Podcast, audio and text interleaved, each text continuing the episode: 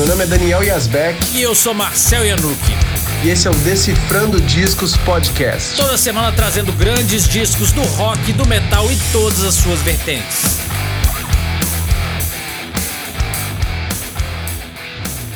Nesse episódio a gente vai falar sobre o disco Ride the Lightning, do Metallica.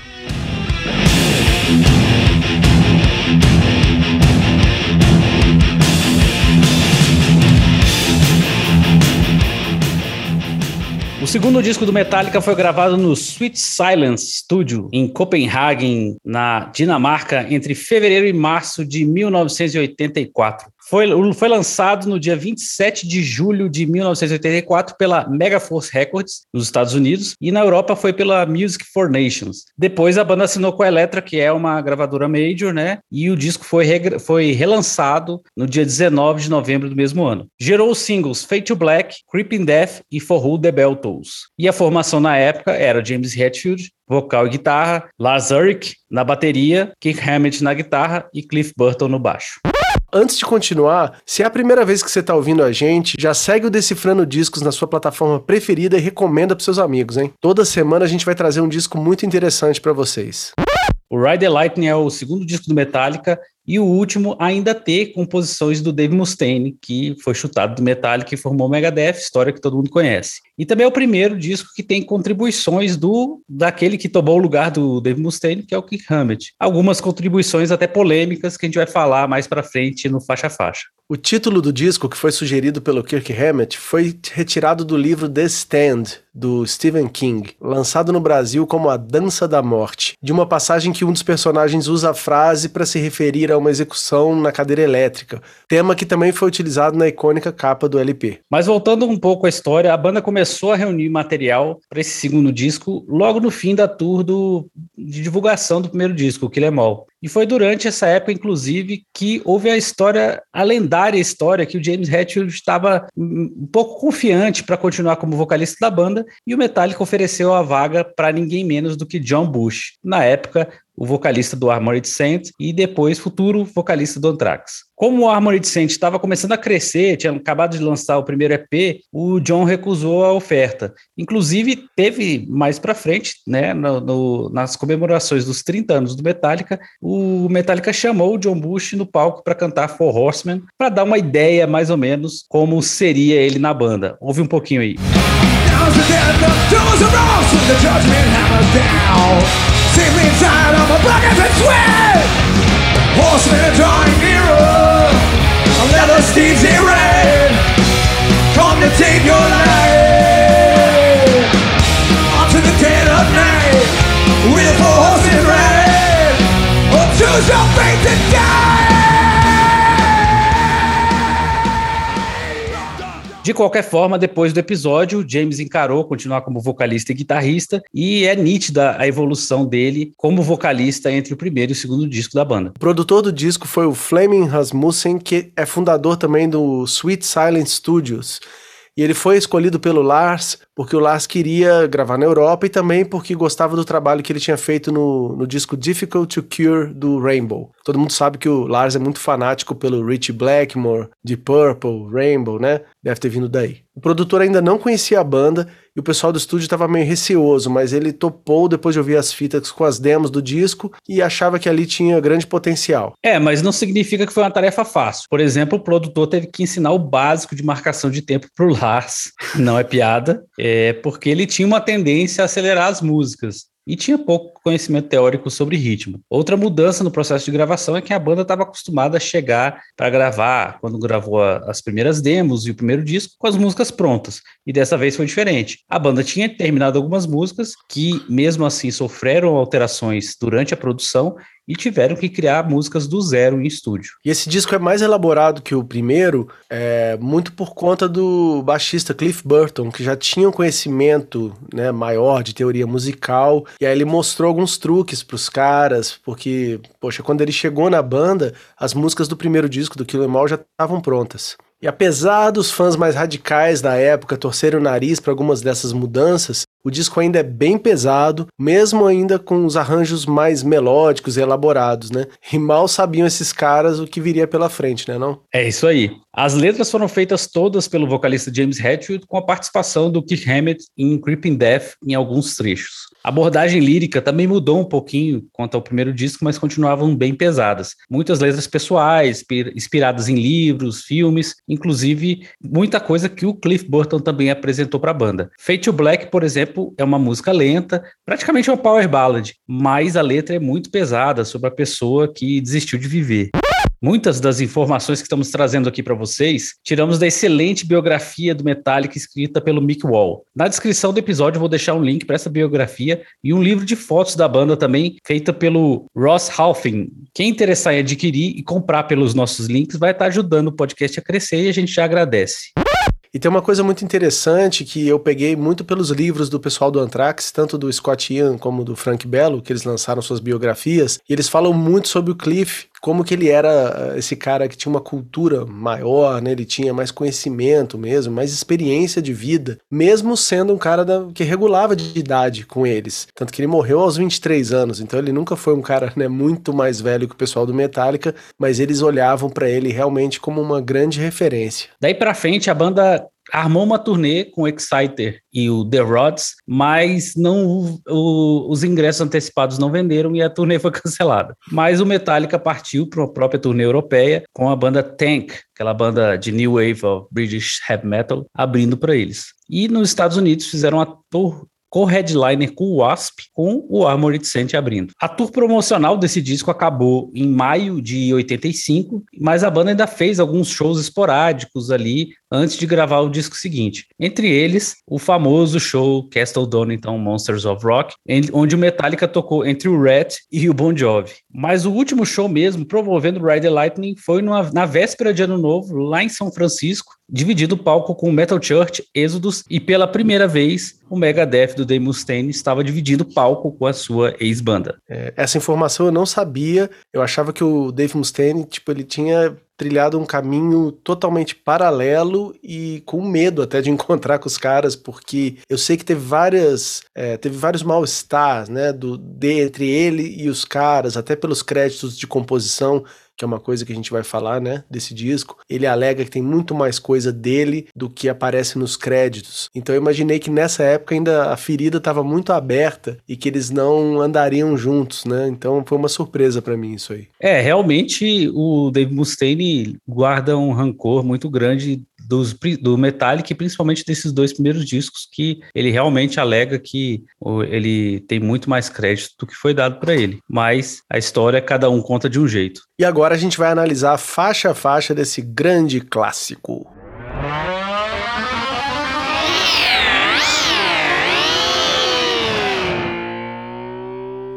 O disco começa com Fight Fire with Fire.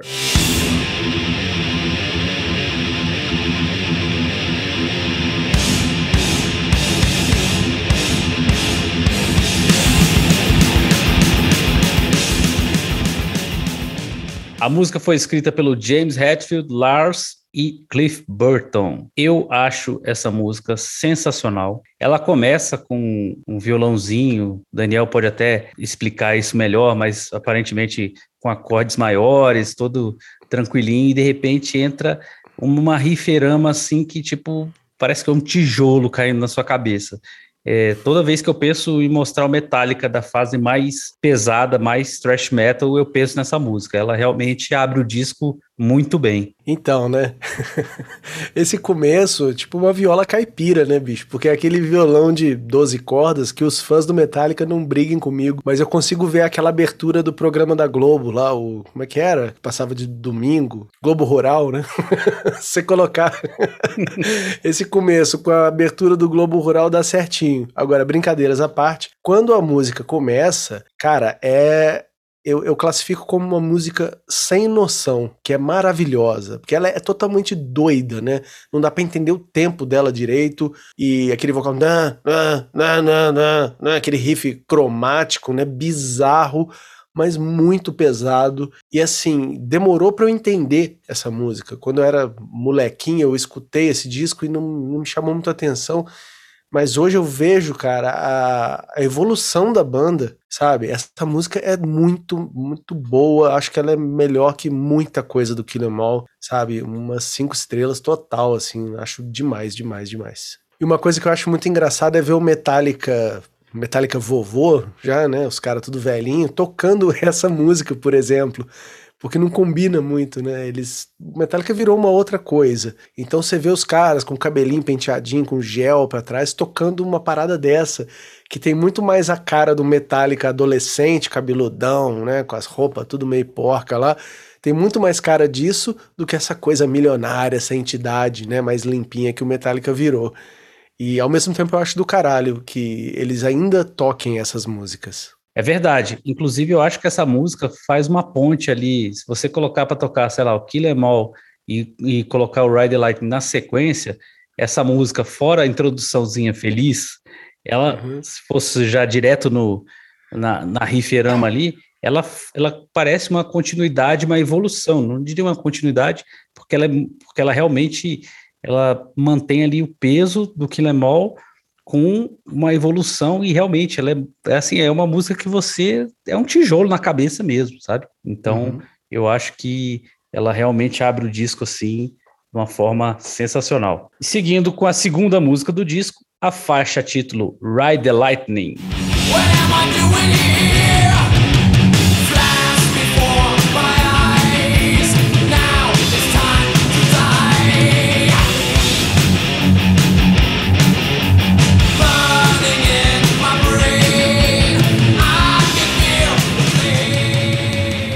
Música escrita por James Hetfield, Lars, Cliff Burton e Dave Mustaine. Eu não lembrava que tinha o crédito do Dave Mustaine nessa, legal. E pra mim ela tem uma coisa meio Injustice for All, não sei, talvez no refrão ali, ela tem alguma coisa que me lembra a música Injustice for All, tem uma coisa meio irmã ali. E, não, é uma música muito boa também, ela não fez aquele grande sucesso como algumas outras, né, desse disco, que realmente foram tocadas em todas as turnês, eu acho, depois. Mas é uma música muito legal também. E uma evolução. Essa música talvez não se encaixasse no primeiro disco, concorda? Concordo, eu acho que inclusive ela é a passagem. Se Fight Fire with Fire ainda lembra a crueza do primeiro disco, essa tipo já mostra, ó, mas esse disco aqui vai ser diferente. Esse disco tem umas coisas diferentes ali. Tem peso, ela é pesada, ainda é pesada, mas é o que você falou, por exemplo, você já vê um refrão, um tipo de vocal diferente do que o disco anterior, você já vê uma melodia, já vê uma coisa diferente, e eu acho essa música sensacional, eu adoro os riffs dela, os duetinhos ali no começo, ela fica na cabeça também, e assim, realmente, ela só foi ser, ela não é um dos hits do disco, mas ela foi ser redescoberta depois já do Metallica vovô, como você falou, né? Quando eles começaram a resgatar algumas coisas eles do passado, e até nem comentei na última música, eu também acho muito legal eles tocarem essas músicas, porque, cara, eles conseguem fazer um show bem diverso, né? Eles tocam as coisas mais novas, mais mainstream, mas também tocam essas coisas mais saudosistas, digamos assim. Vamos seguindo então com o disco, a gente tem a música For Whom the Bell Tolls.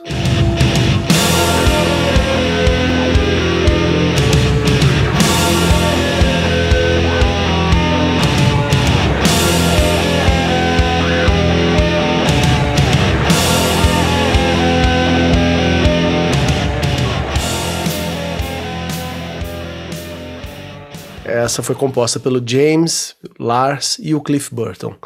Ela foi o terceiro single do disco, lançado em 31 de agosto de 1985. Essa música eu me lembro muito do Kill Em All, aquele vídeo que todo fã de Metallica já viu trocentas vezes, que tem um show bem... que é a imagem desse... já devem ter feito até clipe, eu não sei se oficial ou só de fã, com esse show, ali aquela introdução de baixo que hoje, tipo, sei lá, já até enjoou um pouquinho, foi uma coisa que, tipo, cara, você não tem como ouvir esse disco e não lembrar dessa música, entendeu? Eu gosto muito da letra, acho a letra muito, muito bem elaborada, ela hoje não é uma das minhas favoritas do disco, não é, mas eu não tenho como não deixar de destacar ela, porque você ouve esse disco, você vai lembrar de For Whom the Bell Tolls. Sim, eu até acho uma pena que ela tenha ficado atrelada ao lance do riff de baixo aí no começo, que nem parece um riff de baixo, né? Se fosse uma guitarra tocando na mesma oitava ali, talvez ninguém nem pensasse muito, é porque é um baixo, é uma coisa inusitada e tal. Mas, velho, eu acho legal dessa música o riff mesmo, sabe? Eu acho muito...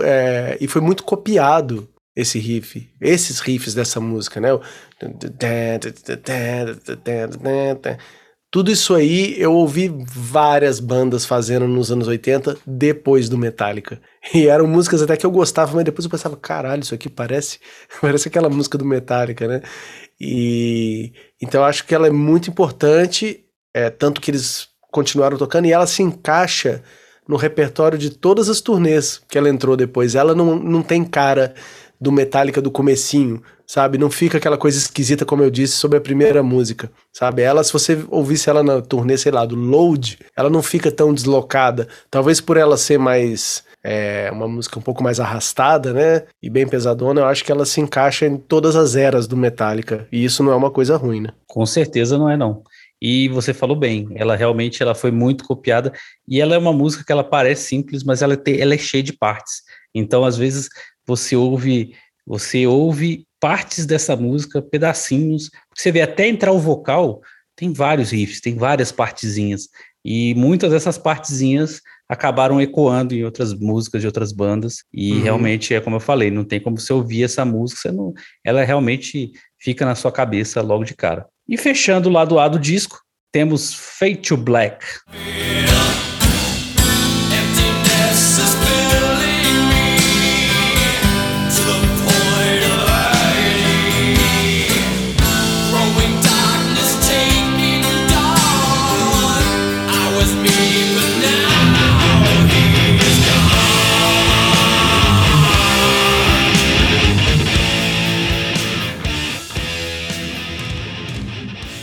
Essa música foi escrita pelo James, Lars, Cliff Burton e o Kirk Hammett, a banda inteira. Foi o primeiro single do disco, lançado em 30 de setembro de 1984. Essa foi a primeira, digamos, polêmica do Metallica. O disco, para quem acha que não...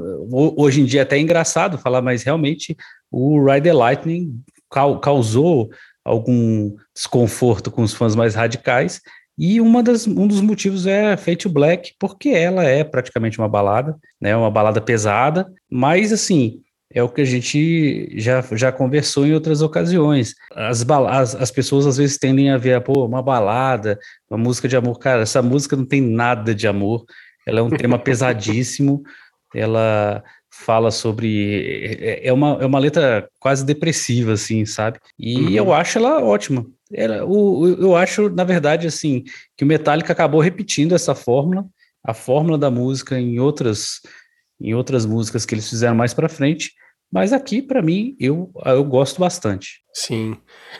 Se você ouvir o One, já tem aquele, o riff do começo, né? O tum-dan-dum-dan, e essa tum-dan-dan-dan-dan, é meio parecido, assim, e um clima também parecido. Mas o que eu acho dessa música? Eu, apesar de gostar muito de partes dela e tem essa coisa da letra que você falou, tem uma coisa que sempre pegou pra mim, cara, eu preciso ser bem honesto aqui. Aquela parte onde entra os acordes, já ali quase um minuto da música, que é onde entra os versos, né? Sabe, o Lá menor, Dó, não sei o quê, é idêntico à música Always Somewhere, do Scorpions, que é de 79. Assim, ao ponto de, a primeira vez que eu ouvi, eu falei, caralho, isso é Scorpions, essa porra, sabe? Tipo, é cover, é igual, é a mesma coisa, com o mesmo dedilhado, com os mesmos acordes e, né, o mesmo tipo de música, claro que depois vai pro outro lado. Então isso pegava pra mim, eu falava, nossa, sabe? Sabe quando a gente parece que fica incomodado, né, quando a gente descobre uma música similar. Claro que deve ter um monte de outras que também tem isso mas isso ficou comigo, né? Agora, um riff que eu acho especial dessa música é aquele do final, que é um riff qualidade Black Sabbath pra mim.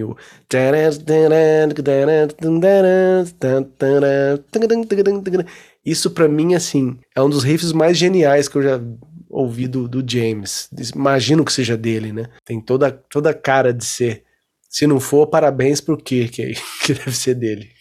Virando o disco, temos a música Trapped Under Ice.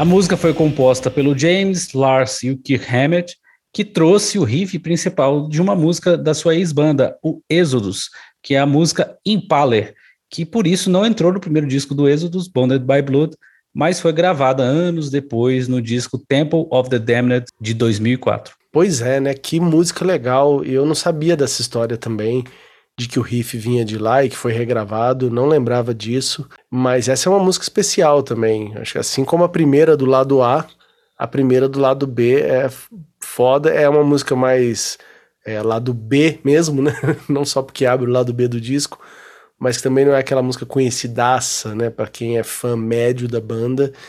Acho uma pena, porque é um baita riff e uma baita música. Esse nome, eu lembro que sempre, desde a primeira vez que eu li, né, que eu entendi o que é, me dá uma agonia desgraçada. É, a gente já viu muito filme de terror ou coisas do tipo, assim, né, pessoa que cai naquele lago congelado e aí não consegue sair, isso realmente dá uma agonia pra caramba. Eu gosto bastante dessa música, acho ela muito pesada, eu acho ela perfeita para abrir o lado B também, e concordo contigo, porque eu lembro que quando eu era mais novo, quando eu ouvi esse disco a primeira vez, eu ficava mais do lado A, não porque eu não acho o lado B bom ou coisa do tipo, mas é porque realmente acabava, quando você é mais novo, você acaba querendo ouvir as músicas, eu na época pelo menos ficava querendo ouvir as músicas que ficavam mais na minha memória e querendo tirar algum riff ali e tal, então assim, essa foi uma música que depois dos meus 20 e poucos anos eu comecei a ouvir mais, né, a gente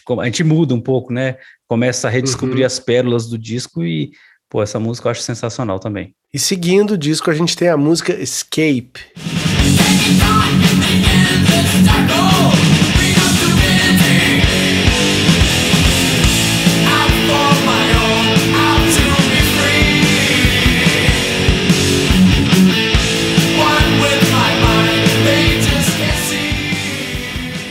Música composta por James Hetfield, Lars Ulrich, é isso? Eu nunca sei falar o nome do Lars, né? A gente só fala Lars. E o Kirk Hammett. Essa música tem uma coisa interessante que eu pesquisei aqui para fazer o episódio.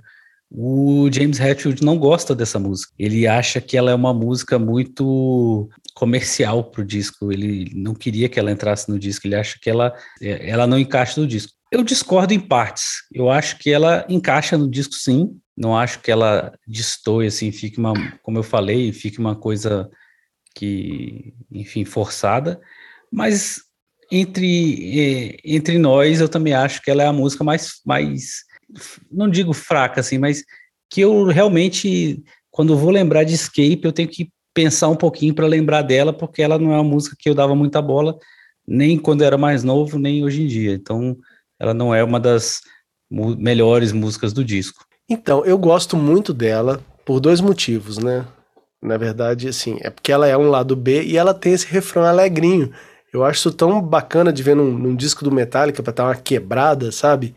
Mas realmente é em tom maior o refrão, né? Qual música do Metallica tem isso? É muito raro. E não sei se você já reparou, a melodia de voz dela é uma proto Enter Sandman. Ela é tem a mesma coisa, o mesmo ritmo. É igual a outra. É a mesma coisa. Eu acho que eles reaproveitaram e nem lembram, né? Que é uma música que fez sucesso pra caralho deles, tem as raízes aí. É, as bandas às vezes elas se autoplageiam, então reaproveitam alguma coisa. É, a gente tem vários exemplos, o Twisted Sister já fez isso com as músicas demos dele, o Anthrax já fez isso, o Metallica, enfim, às vezes a banda, às vezes é o que você falou, às vezes nem é consciente, vai ali no meio da hora da composição, vai fazendo um riff, seu próprio estilo e acaba sem querer se copiando. Mas assim, eu concordo contigo que ela parece, que é diferente, Mas realmente, assim, para mim, na época e que eu conheço o disco, assim, não é música que eu pulo, porque a gente sempre comenta, né, que música que a gente não gosta, a gente geralmente pula, né? Mas ela não pulo, esse disco inteiro eu não pulo nenhuma música, já dando spoiler aqui, mas se fosse colocar entre qualquer música que eu menos gosto, seria essa daí. E na reta final do disco temos a clássica Creeping Death.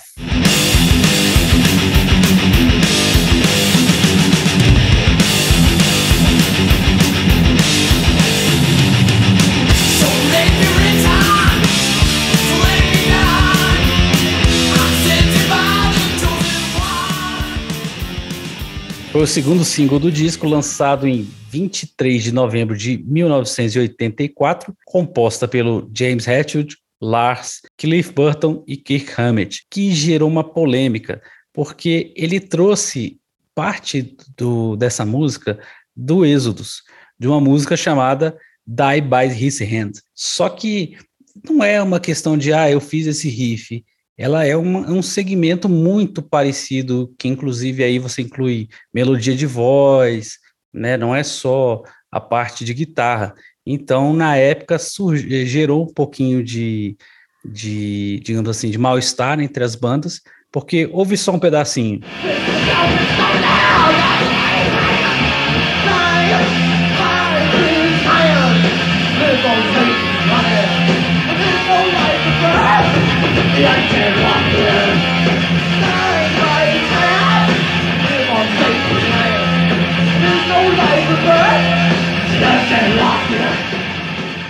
Essa foi Die by His Hand do Exodus. Agora ouve esse mesmo pedaço em Creeping Death.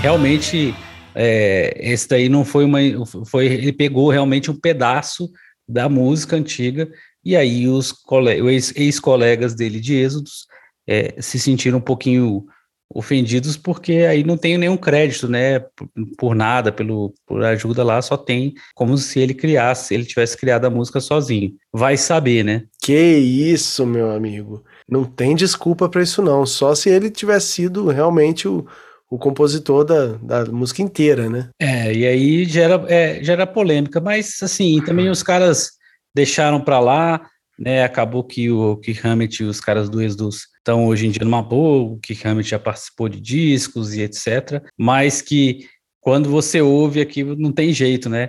E é uma das partes principais da música, né? Aquela parte que no show para e chama o público, assim. Então, com certeza, tipo, deve ter doído um pouco para os caras, olha só o que aquela nossa demo virou. Virou esse colosso, esse negócio gigantesco, e a gente tá aqui sem nenhum crédito. Então, né? Essa música, claro, ela é um clássico, né? Poxa, também daquelas que a gente ouviu pra caramba em tudo quanto é lugar, em vídeos, né, em turnês e tal. E eu sempre lembro de uma versão que tinha num single da época do Black Album, que o Kirk Hammett, ele erra o solo de um jeito tão horroroso, e eles deixaram aquela parte de...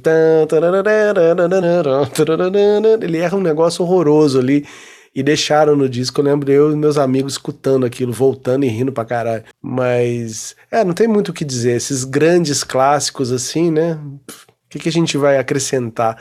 Eu não sabia nenhuma curiosidade sobre ela, legal essa que você falou, mas, só uma puta música excelente. Uma curiosidade é que também, assim, quando eu fui ver o Metallica a primeira vez na minha vida, que foi na tour do Black Album em São Paulo, esse era o disco que eu menos ouvia, porque não é porque eu não gostava, é porque eu não tinha ele gravado inteiro na época. Eu tinha, acho que, eu não lembro quais os discos que eu tinha em vinil mesmo, mas a maioria era fita. E como eu falei, eu ficava mais no lado A, e eu nem lembro se na minha fita tinha gravado o lado B inteiro. Então, eu lembro muito claramente, quando eles tocaram o Creeping Death, que eu falei, cara, que música é essa?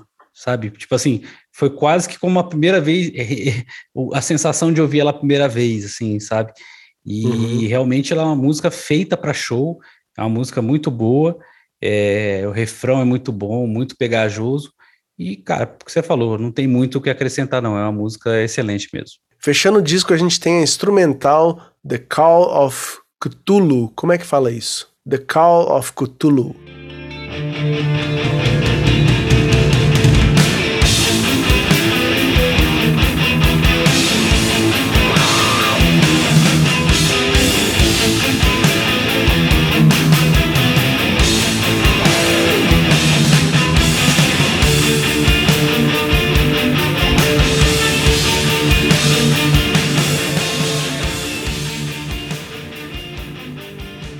Música composta pelo James, Lars, Cliff e Dave Mustaine. Essa aí fica bem claro que é o Dave Mustaine, e eu acho assim, quando tem um instrumental nessa época e tem o crédito pra ele, você pode imaginar que deve ter feito 90% da música, né? É, dá pra notar a influência dele.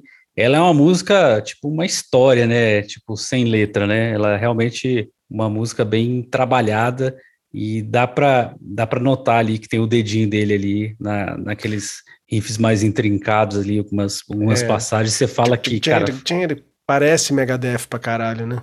Naquela hora, tem umas horas que você fala, cara, isso aqui foi o cara que fez. Assim, mas é uma música que é legal. Eu lembro, engraçado, que uma vez eu tava numa apresentação de dança que a minha esposa tava fazendo, que ela tava participando, né, de uma academia de dança. E no meio da apresentação entrou uma moça fazendo dança do ventre com essa música. Ela fazendo dança do ventre. Qual parte? A música inteira? Não, ela fez da metade pro final. Ela fez da metade pro final da música, e aí no final que ficou rodando cabeça, assim, foi engraçado. Mas é uma música legal, o Metallica ali, né, tendo o segundo disco, que tem uma música instrumental, enfim, não tem muito a acrescentar não vou dizer que é a minha favorita não, mas eu acho que é uma música legal também.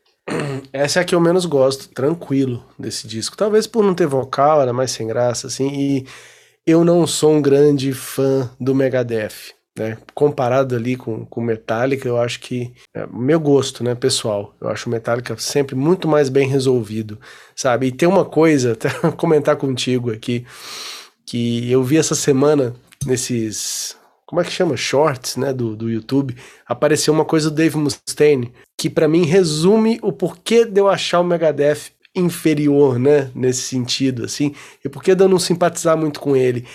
É um vídeo dele falando, na época do So Far, So Good, So What, ali com aquela formação, né?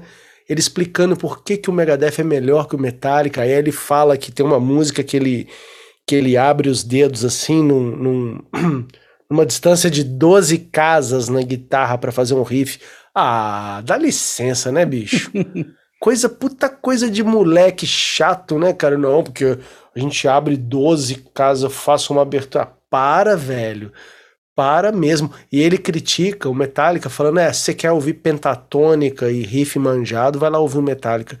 Eu discordo pra caramba, o Metallica conversa muito mais com, como que eu vou dizer, com o público, né, no geral, o Metallica é muito mais atrativo, assim, é muito mais bem resolvido, como eu falei, do que o Megadeth, na minha opinião. Não que o Megadeth seja ruim, tem nada a ver com isso, mas na comparação de bandas ali, velho, pra mim fica difícil, sim. É, pois é, o Dave Mustaine, ele realmente é um cara muito... É o cara que eu menos queria conhecer entre os músicos de rock e metal que eu conheço, que eu gosto, né?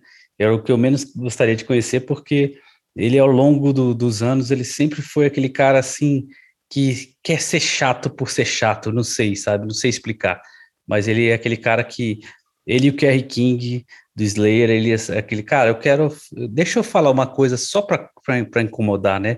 E isso que você falou, esse exemplo aí que você falou, é uma das coisas que eu mais odeio, assim, de pessoas quererem falar por que você tem que gostar mais de uma banda ou de um disco.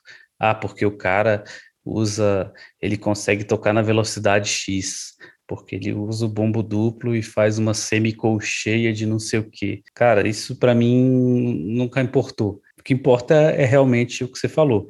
É o que é a música, ela ser bem resolvida, ela te agradar, ela ter ali o propósito dela bem cumprido. Então, nesse ponto aí, você tem total razão.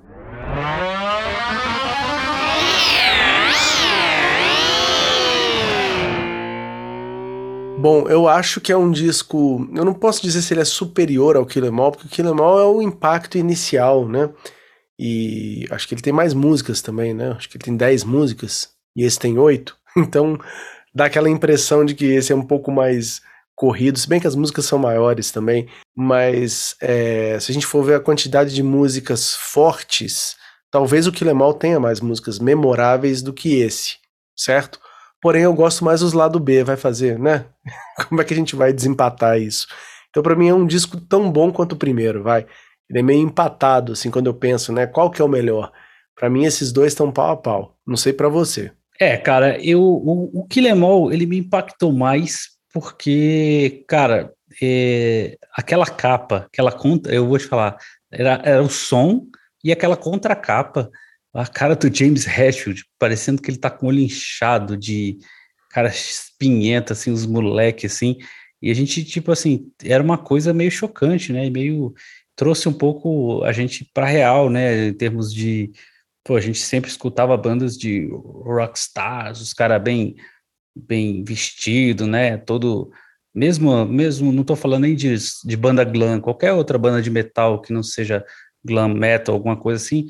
Sempre aparecia nos discos bem, né, bem apessoado, assim, né, todo arrumado, e os caras podrão, assim, então realmente foi um impacto maior. Mas eu realmente fico... É aquela coisa, né, da gente classificar, colocar, a gente sempre... Todo fã de rock, metal, adora ficar fazendo ranking dos discos da tal banda, ou de, enfim. Cara, esses dois discos, eles sempre estão ali, tem épocas que eu gosto mais de um, mais de outro... Mas o Ride the Lightning nunca sai do meu top 5, digamos assim, porque, assim, eu gosto bastante dessa fase Cliff Burton, eu acho que ela realmente é incomparável, mas eu também não sou aquele fã do Metallica que, tudo que veio depois é uma merda. Eu gosto de coisas do último disco, eu gosto de coisas de todas as fases, eu tenho alguma coisa que eu gosto, mais ou menos. Esses três primeiros álbuns, eles estavam muito inspirados, e ali o Ride the Lightning também realmente merece estar entre os melhores da banda. Bom, é isso aí. Muito obrigado a você que ouviu até o final. Segue o nosso programa na sua plataforma preferida. Recomenda também pra galera. E segue a gente nas redes sociais, hein? Valeu! Valeu! Até a próxima!